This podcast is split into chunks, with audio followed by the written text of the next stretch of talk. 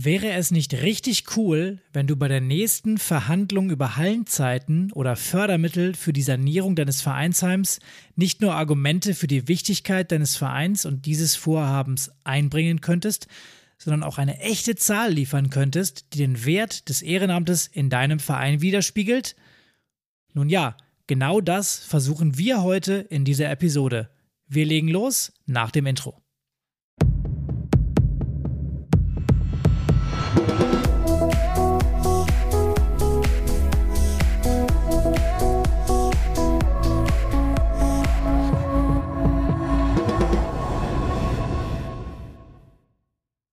Und damit herzlich willkommen im Vereinstrategen Podcast, dein Podcast rund um die wichtigsten Themen der Vereinswelt. Wie immer sind wir, Martin und Pascal, am Podcast-Mikrofon und wir haben wieder ein schönes Thema für dich mitgebracht. Heute werfen wir mal einen Blick hinter das freiwillige Engagement in deinem Verein und in ganz Deutschland und stellen uns die Frage, welche Wertschöpfung steckt eigentlich dahinter und wie kannst du das relativ einfach für deinen Verein berechnen und dann auch nutzen.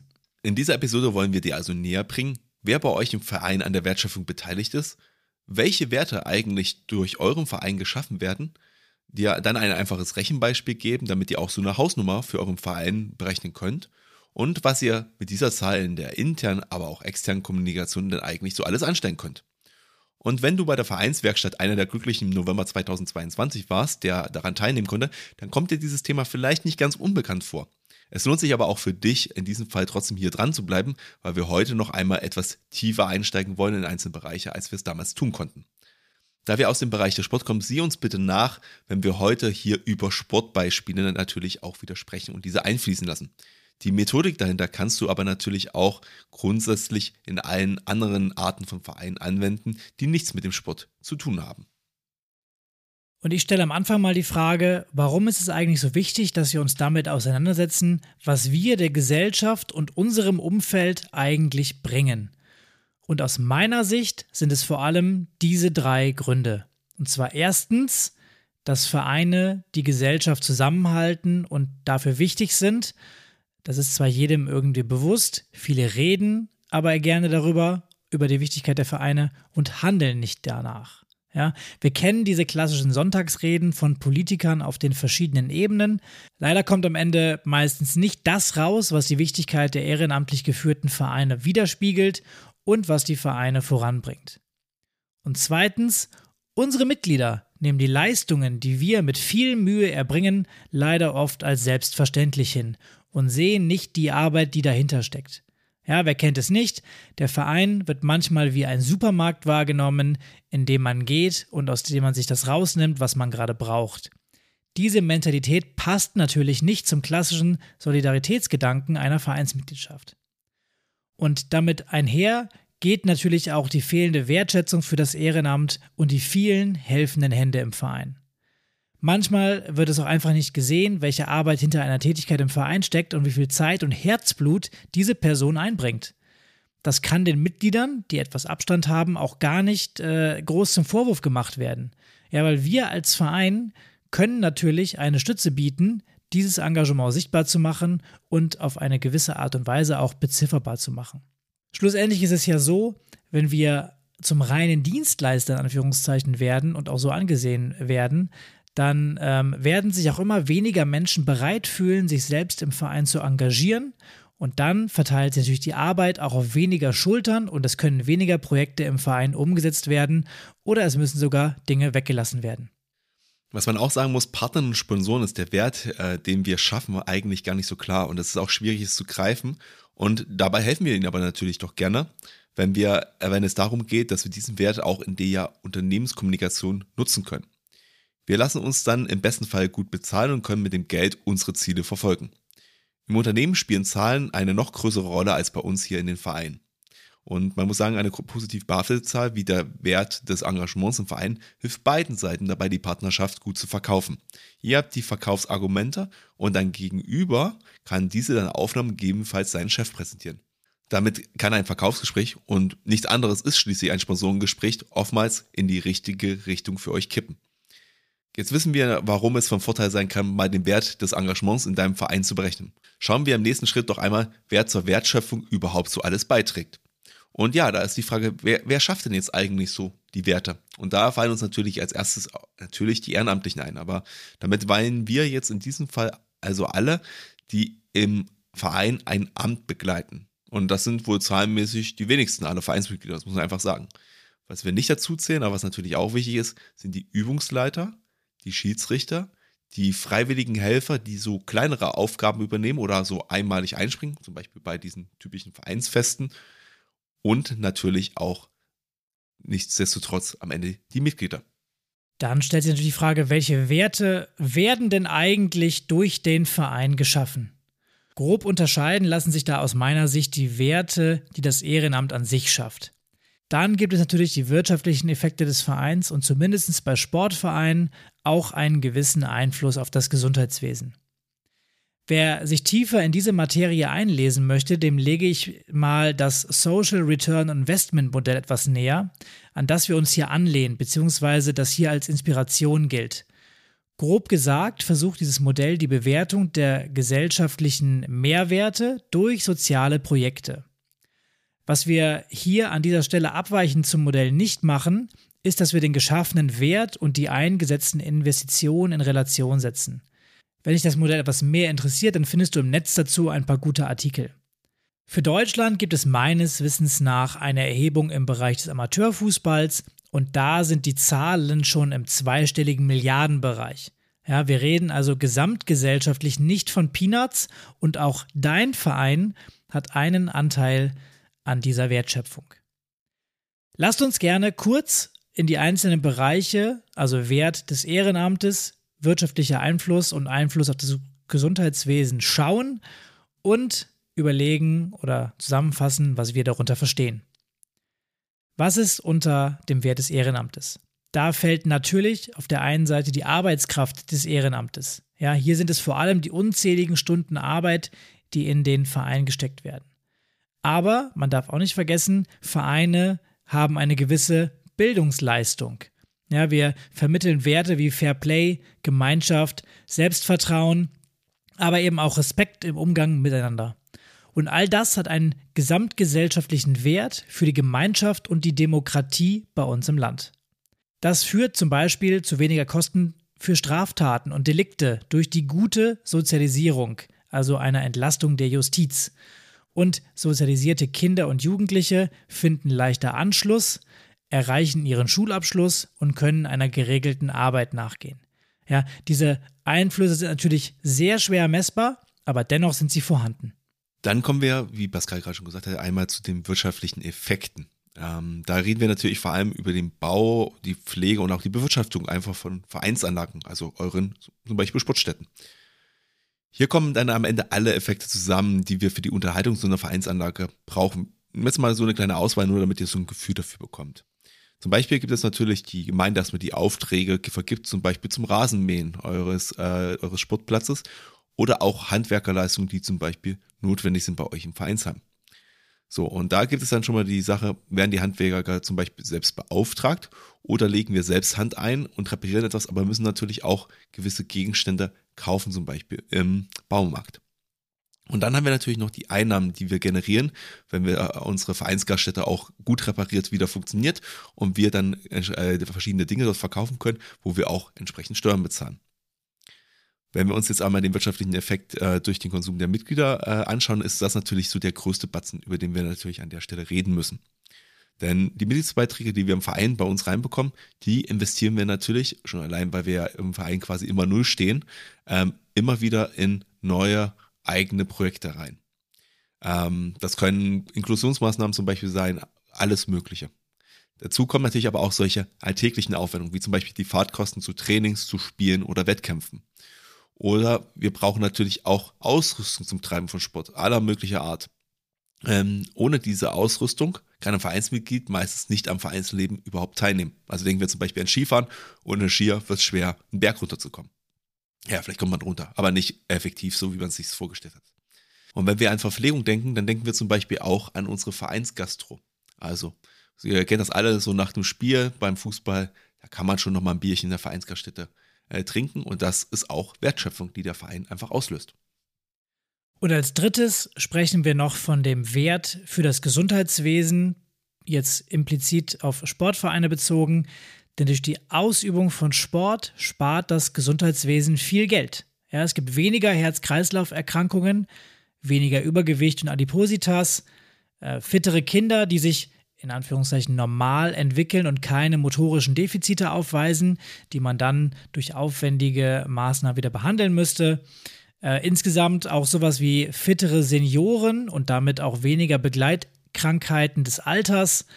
Äh, Sport hilft dabei, dass weniger psychische Krankheiten ähm, ausbrechen, da Sport nachweislich Stress reduziert und wir mit unserer Gemeinschaft vor Vereinsamung schützen können. Äh, und natürlich äh, sind das alles Effekte, die auf der Positivseite sind. Ähm, dagegen steht natürlich die Behandlung von Sportverletzungen.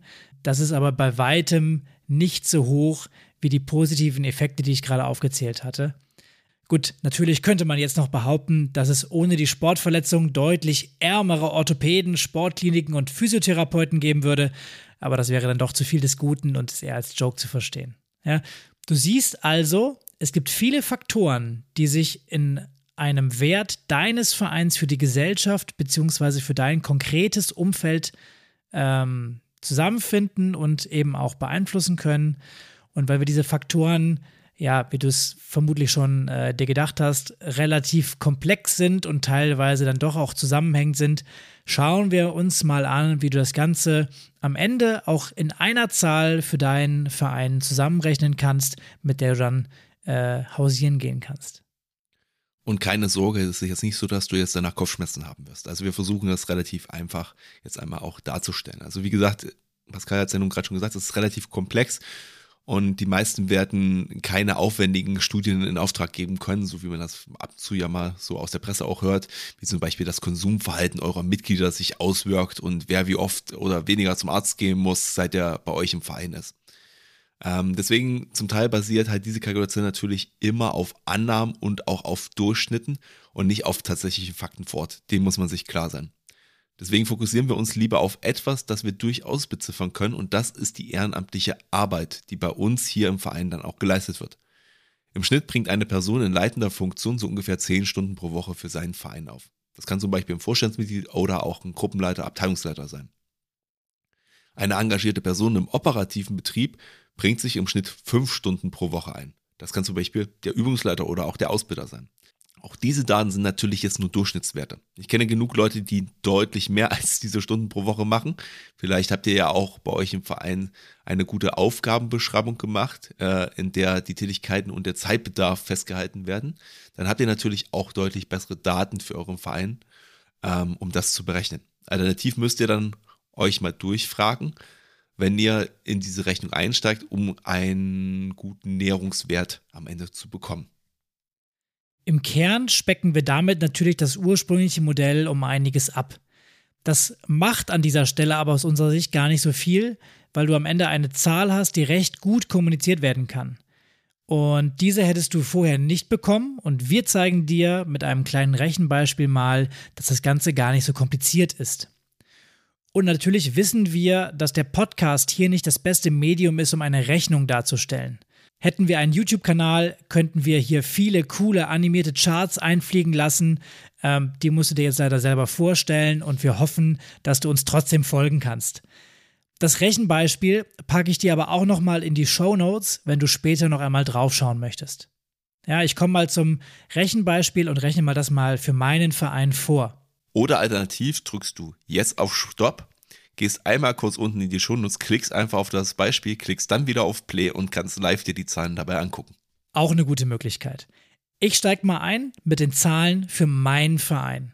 Ja, wir haben aktuell 800 Mitglieder in unserem Sportverein. Der Vorstand besteht aus zwölf Leuten, also alle Abteilungsleiter plus der äh, Paragraph 26 haftende Vorstand. Und für die acht Abteilungen haben wir aktuell 25 ÜbungsleiterInnen, die Woche für Woche den Sportbetrieb organisieren. So, um das Ganze etwas zu vereinfachen, lasse ich mal die Zahl der freiwilligen Helfer weg, die bei den Veranstaltungen mit anpacken. Mir ist wichtig, dass du das Prinzip verstehst und dann selbst den Taschenrechner rausholen kannst. Bleiben wir also bei diesen zwölf Leuten, die vereinfacht gesagt jetzt jeder zehn Stunden die Woche einbringen und den 25 Leuten, die jeder fünf Stunden die Woche einbringen. Also nochmal, wir haben zwölf Personen, die zehn Stunden einbringen. Das sind 120 Stunden pro Woche und wir haben 25 Leute, die 5 Stunden die Woche einbringen. Das sind nochmal 125 Stunden pro Woche. Damit komme ich schon mal auf 245 Stunden pro Woche oder auf den Monat multipliziert, also mit 4 auf 980 Stunden im Monat. Ja, 980 Stunden pro Monat ehrenamtliche Leistung, die jetzt hier in diesem Beispiel durch meine Ehrenamtlichen erbracht werden. Und diesen Wert kann ich jetzt zum Beispiel mit dem in Deutschland gültigen Mindestlohn von 12 Euro pro Stunde multiplizieren und komme damit auf eine Wertschöpfung rein von der ehrenamtlichen Arbeit ähm, von 11.760 Euro. Ja, ich sage es nochmal, das sind 11.760 Euro pro Monat, die meine Ehrenamtlichen hier an Wertschöpfung aufs Parkett legen. Was man nicht vergessen darf, nicht selten sind unsere Übungsleiterinnen und Engagierten auch sehr gut ausgebildete Facharbeiter, wenn man das mal so nennen kann. Und ähm, daher macht es durchaus auch an der einen oder anderen Stelle Sinn, einen anderen Stundensatz als eben den Mindestlohn zu nehmen. Ja, ich könnte zum Beispiel auch gut mit 15 Euro oder mehr rechnen, wenn eine umfangreiche Ausbildung die Grundlage für die Tätigkeit ist. Zum Beispiel, wenn ich einen Yogalehrer habe ähm, der eine sehr umfangreiche Ausbildung hinter sich hat. Wir behalten diese knapp 12.000 Euro im Monat aber mal im Hinterkopf und ich finde diese Zahl schon sehr beeindruckend, wenn man mal überlegt, ähm, was wir jetzt eigentlich alles vereinfacht und auch weggelassen haben. Ja, also der wahre Wert liegt nochmal um ein Vielfaches höher. Und die Jahresleistung meines Vereins in diesem sehr vereinfachten äh, Beispiel mit all den Annahmen liegt also, und jetzt machen wir mal die, die Rechnung aufs Jahr, 12 mal diese 11.760 Euro. Und jetzt äh, bin ich fast, falle ich fast vom Stuhl hier, sind 141.120 Euro. Also 140.000 Euro, die mein Verein im Jahr mit all den Annahmen, die wir gerade gemacht haben, an Wertschöpfung schafft. Und das ist schon eine sehr, sehr stolze Zahl, die ich sicherlich mit etwas Recherchearbeit und Gesprächen im Verein noch verfeinern könnte. Ja, und wenn du dich daran erinnerst, ich habe bei der Berechnung jetzt auch nur die Personen einbezogen, die sich regelmäßig engagieren. Die tatsächliche Zahl ist also auch nochmal deutlich höher, weil die vielen Kleinigkeiten im Verein erstmal außer Betracht gelassen wurden. Die wichtigste Frage natürlich, die sich jetzt aber daraus ergibt, lautet, was stelle ich denn jetzt mit diesem Wert überhaupt an? Ist ja schön zu wissen. Aber die Kunst ist natürlich nicht das kleine Rechenbeispiel, äh, wie man daraus hört, sondern auch die Verwendung der Zahlen halt am Ende in der Kommunikation. Und da ist natürlich vor allem die externe Kommunikation zu nennen, also alles, was ihr an eurer, wie man neudeutsch immer so schön sagt, zu euren Stakeholdern ähm, nach außen gibt, also zum Beispiel der Politik oder die Sponsoren. Mit eurer Zahl könnt ihr das nächste Mal nämlich auftrumpfen, wenn ihr etwas für den Verein bauen wollt und dafür zum Beispiel Fördermittel braucht. Damit könnt ihr den Wert eures Vereins für die Gemeinschaft in Zahlen belegen und vielleicht den Dominostein entscheidend zum Kippen bringen und die Politiker und Politikerinnen einmal überzeugen, eure Vorhaben zu unterstützen. Auch bei Sponsoren funktioniert das natürlich entsprechend. Wenn ihr im Gespräch über den Wert eures Sponsorings seid, habt ihr eine Zahl in der Hinterhand, die eure Vorstellung vom Wert untermauert. Und in der Sponsorenaktivierung ist es sicherlich auch eine gute Idee, diese Zahlen einfach mal zu nutzen. Der neue Sponsor könnte sich damit gut positionieren, dass er euch hilft, diese Werte freizusetzen und vielleicht ein Förderer des Ehrenamts wird. Dafür müssen natürlich die Maßnahmen, die ihr mit seinem Geld auch umsetzt, entsprechend passend sein.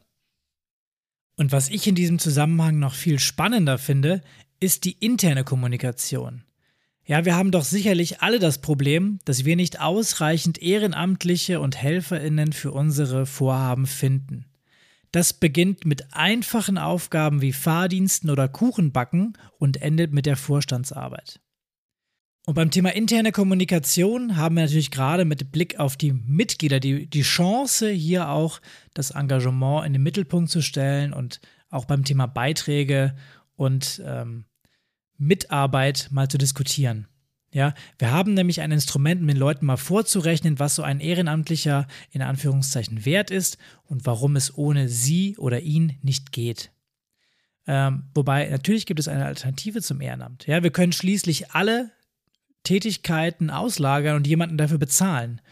Äh, und die Person würde es dann auch machen. Also machen das schließlich auch Unternehmen. Die stellen Leute an, die dann äh, da Geld für bekommen.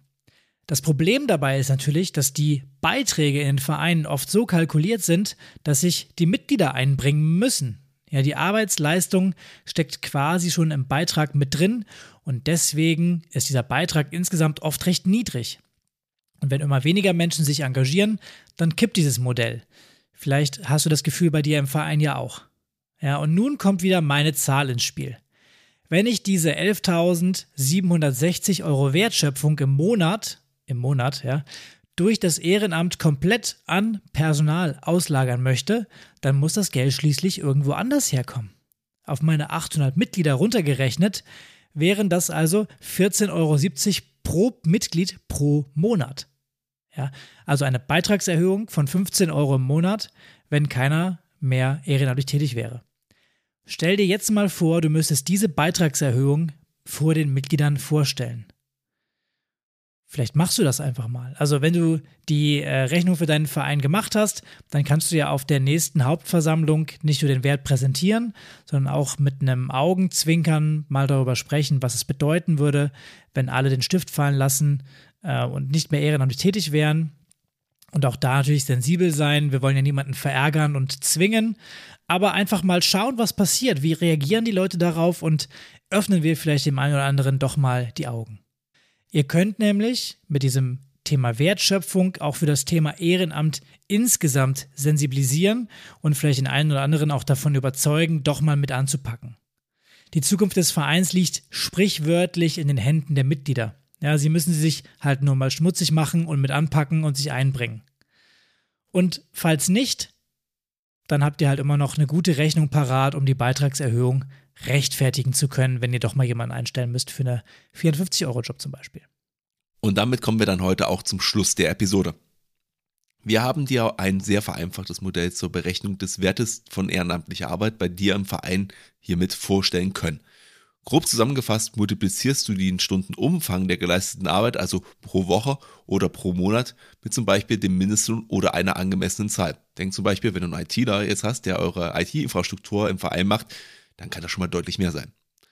Dabei kannst du also entweder alle mit einrechnen, die ein Amt haben und oder halt sich regelmäßig engagieren oder auch nur die einbeziehen, die sich ab und an für den Verein einbringen, zum Beispiel beim Kuchenverkauf oder zum Aufbau bei einer Veranstaltung oder halt beim Elterntaxi. Damit ist dieses Rechenmodell bei Weitem nicht perfekt, das wissen wir. Aber es ist ein Schritt in die richtige Richtung. Welche Parameter noch mitgezählt werden können, haben wir ja ebenfalls gesagt. Du kannst also, wenn du das entsprechend kannst, auch anpassen. Mit dieser Zahl kannst du aber grundsätzlich erstmal zum nächsten Gespräch groß auftrumpfen. Denn eines ist klar, die Zahl wird eindrucksvoll. Und am Ende kannst du deinen Mitgliedern auch damit klar machen, dass ohne Ehrenamt in deinem Verein einfach nichts läuft. Und wir hoffen, dir hat diese Episode wieder gefallen und du bist auch bei der nächsten Episode wieder mit dabei. Wenn du in der Zwischenzeit eine Frage an uns hast oder uns ein Feedback dalassen möchtest, dann schreib uns gerne eine E-Mail an info@vereinstrategen.de oder auch bei Social Media. Da findest du uns ganz einfach unter Vereinstrategen. Nutz gerne auch die Möglichkeit, diesen Podcast bei deinem Lieblingsanbieter zu bewerten und helfe uns damit, noch mehr Vereinstrategen da draußen zu erreichen. Wir wünschen dir auf diesem Wege eine angenehme Restwoche, bleib engagiert und bis zum nächsten Mal.